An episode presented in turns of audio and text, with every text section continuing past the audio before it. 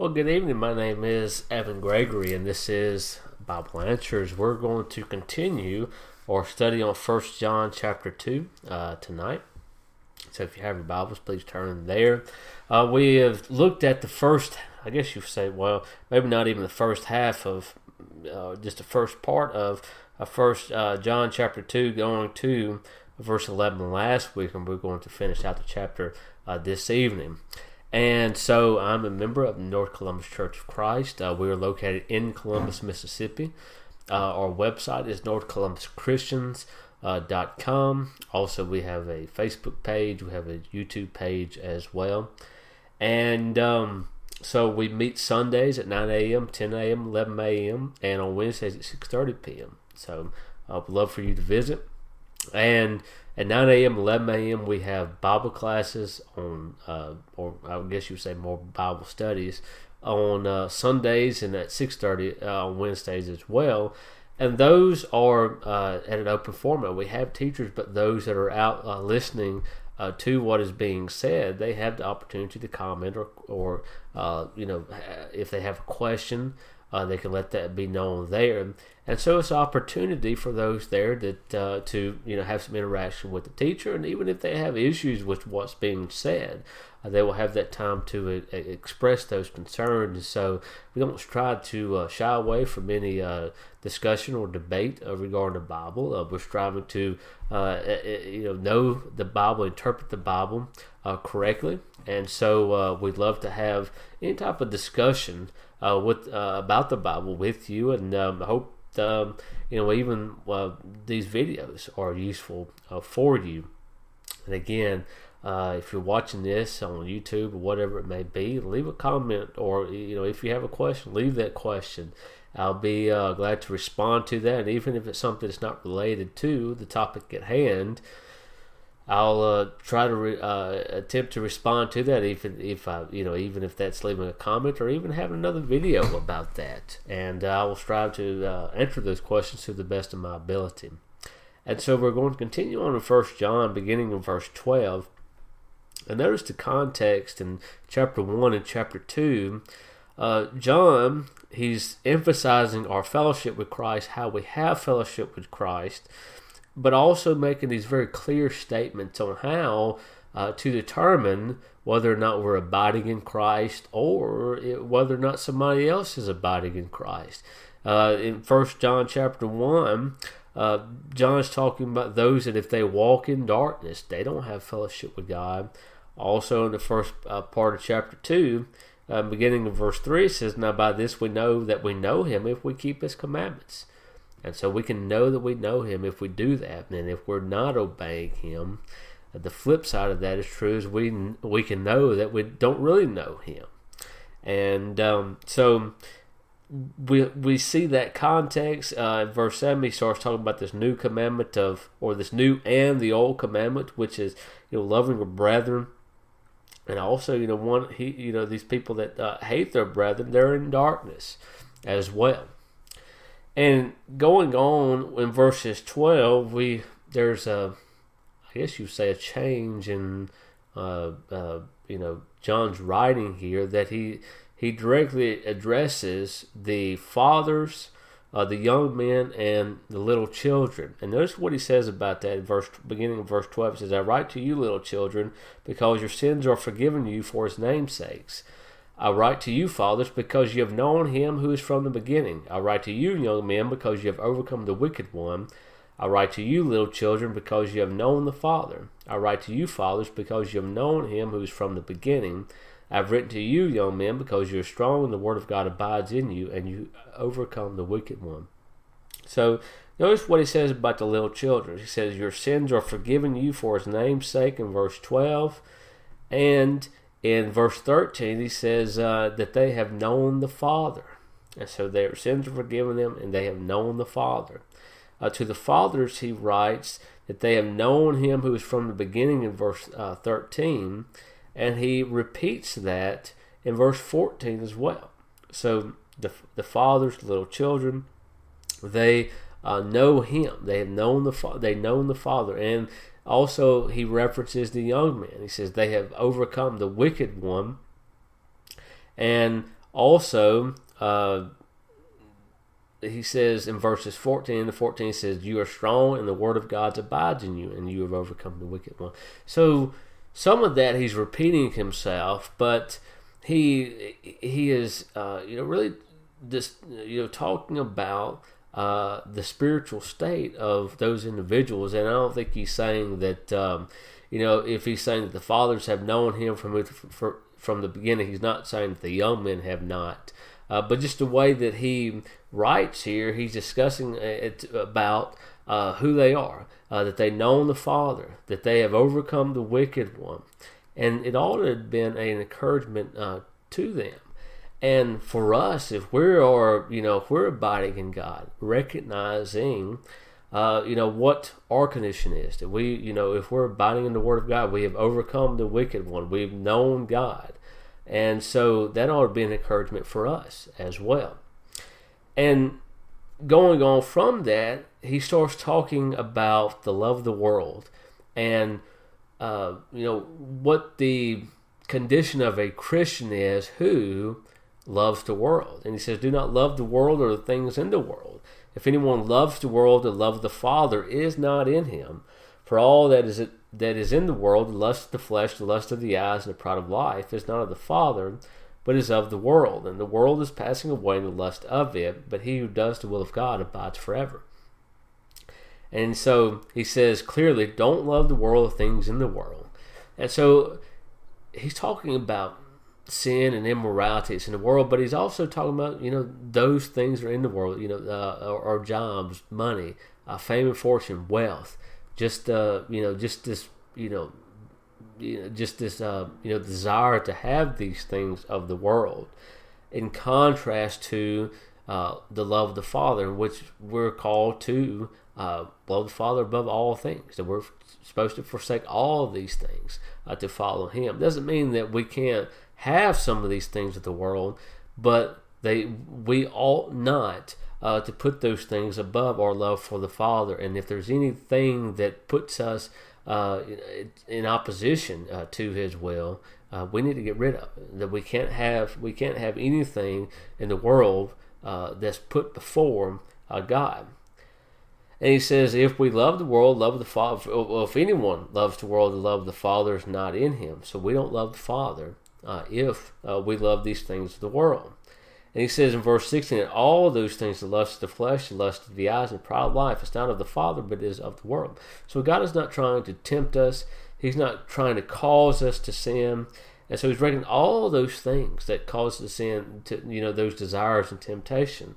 All those things is of the world. Those things are not originating uh, with God. And in verse 17, it continues that the world is passing away in the lust of it.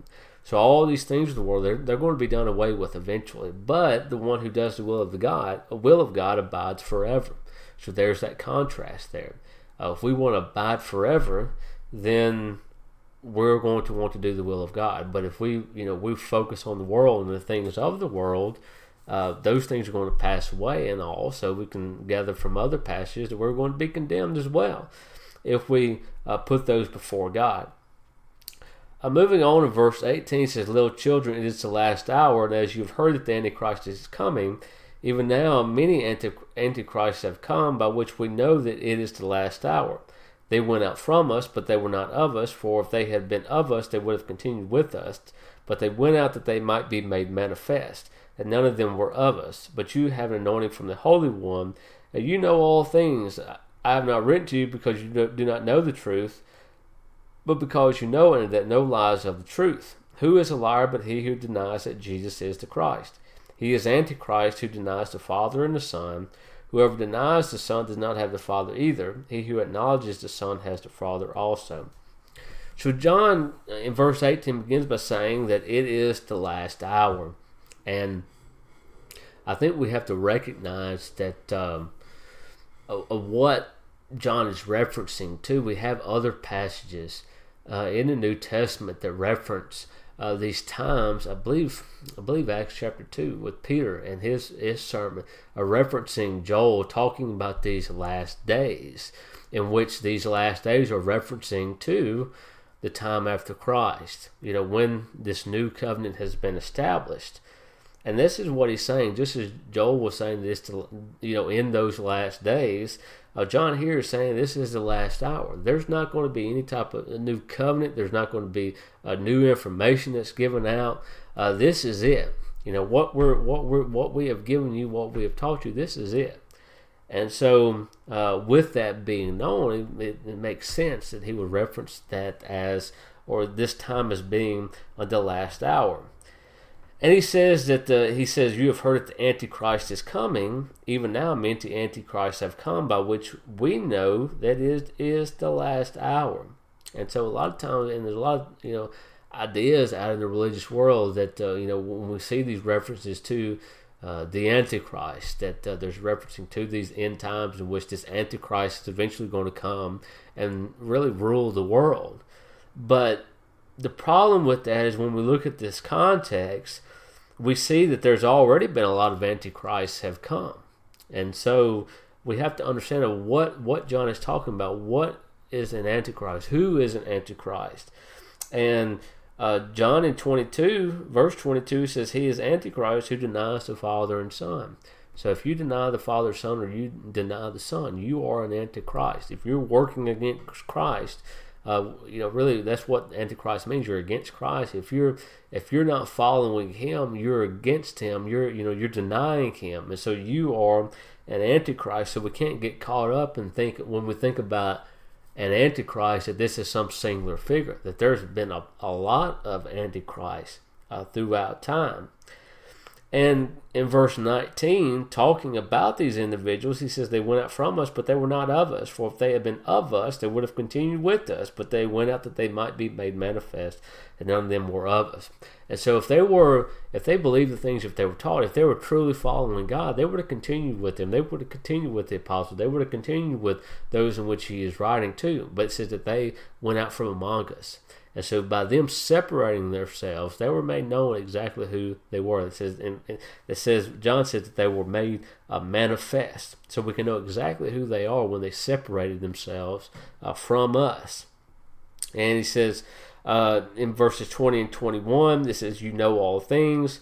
I've not written to you because you do not truth do not know the truth, but because you know and that no lies of the truth. And so they know what is true.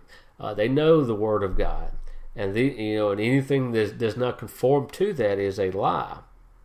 And in verse 22 says he is antichrist who denies the father and the son. Whoever denies the son does not have the father either. He who acknowledges the son has the father also.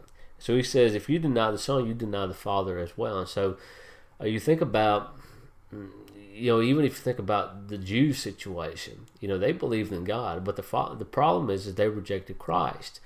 And there's other passages that reference this that when they're rejecting Christ, they're ultimately rejecting God. And this is exactly what John is saying as well. If you didn't deny Christ, you deny the Father who sent him. And so uh, you can't you can't be a believer of God and not be a believer in Christ. And if you if you believe if you believe God and not believe Christ, well then you don't really uh, believe in God. That's your true uh, condition there. Verse 24 says, Therefore let that abide in you which you have heard from the beginning, and what if what you heard from the beginning abides in you, you also uh, will abide in the Son and in the Father. And this is the promise that He has promised us eternal life. These things I have written to you concerning those who try to deceive you. But the anointing which you have received from him, him abides in you, and you do not need that anyone teach you, but as the same anointing teaches you concerning all things, and is true and is not a lie, and just as it has taught you, you will abide in him. And now, little children, abide in him, that when he appears, we may have confidence and not be ashamed before him at his coming. If you know that he is righteous, you know that everyone who practices righteousness is born of him. So he's saying, Let that abide in you which you heard from the beginning. So this word in which you have heard that you believed, abide in those things. And if you abide in that word, notice what he says, that you're going to abide in the Son and in the Father.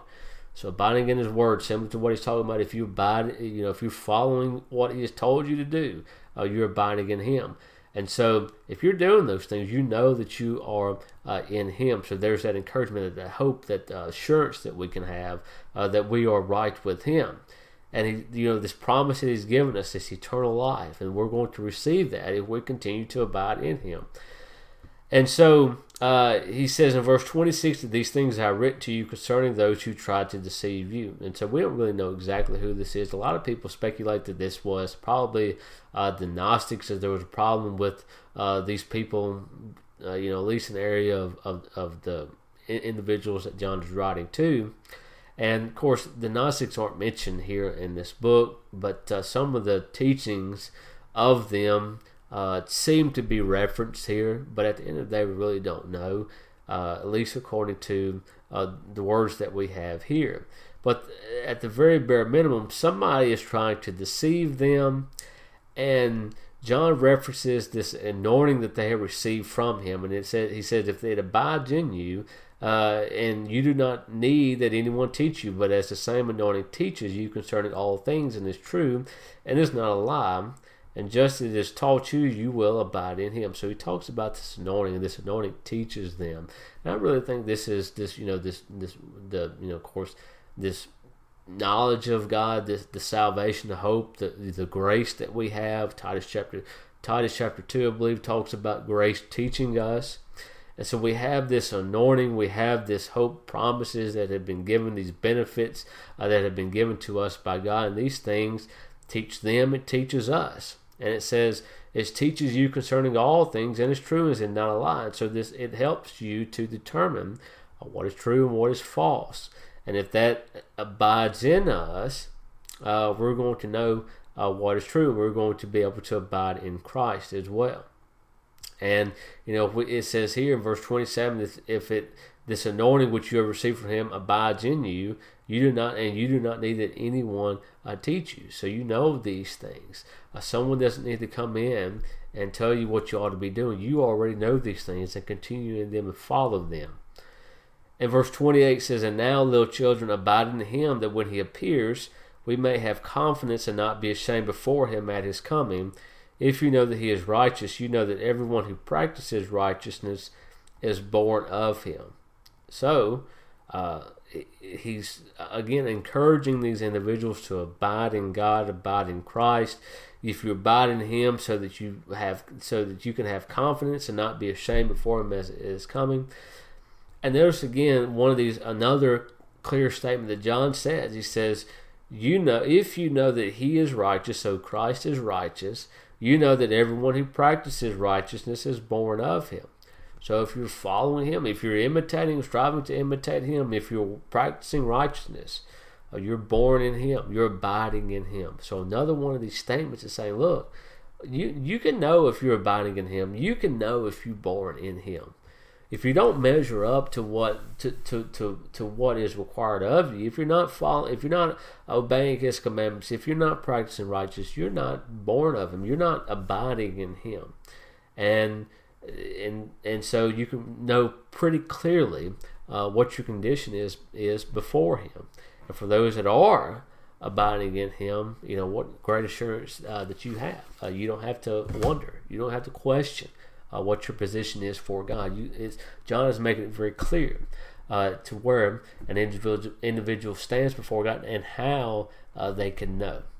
And so, just the end of that chapter. Hope that it's been useful for all of you. Uh, next week we're going to uh, look at First John chapter three, and um, again, if there's any questions, comments, feel free to leave those. You know, wherever, whatever, in whatever format you're watching this, I'll be glad to uh, answer those. And again, uh, hope y'all have been benef- benef- benefiting, getting tongue tied, benefiting from this, and uh, hope that uh, at least at the very minimum, this will encourage you to continue to, to read the Bible, study His Word, understand what the will of God is for you. And so, until uh, next week, I hope that you all, um, you know, have uh, you know have a good week. I hope that you will strive to serve God uh, faithfully, and um, hope to see you soon. Thanks.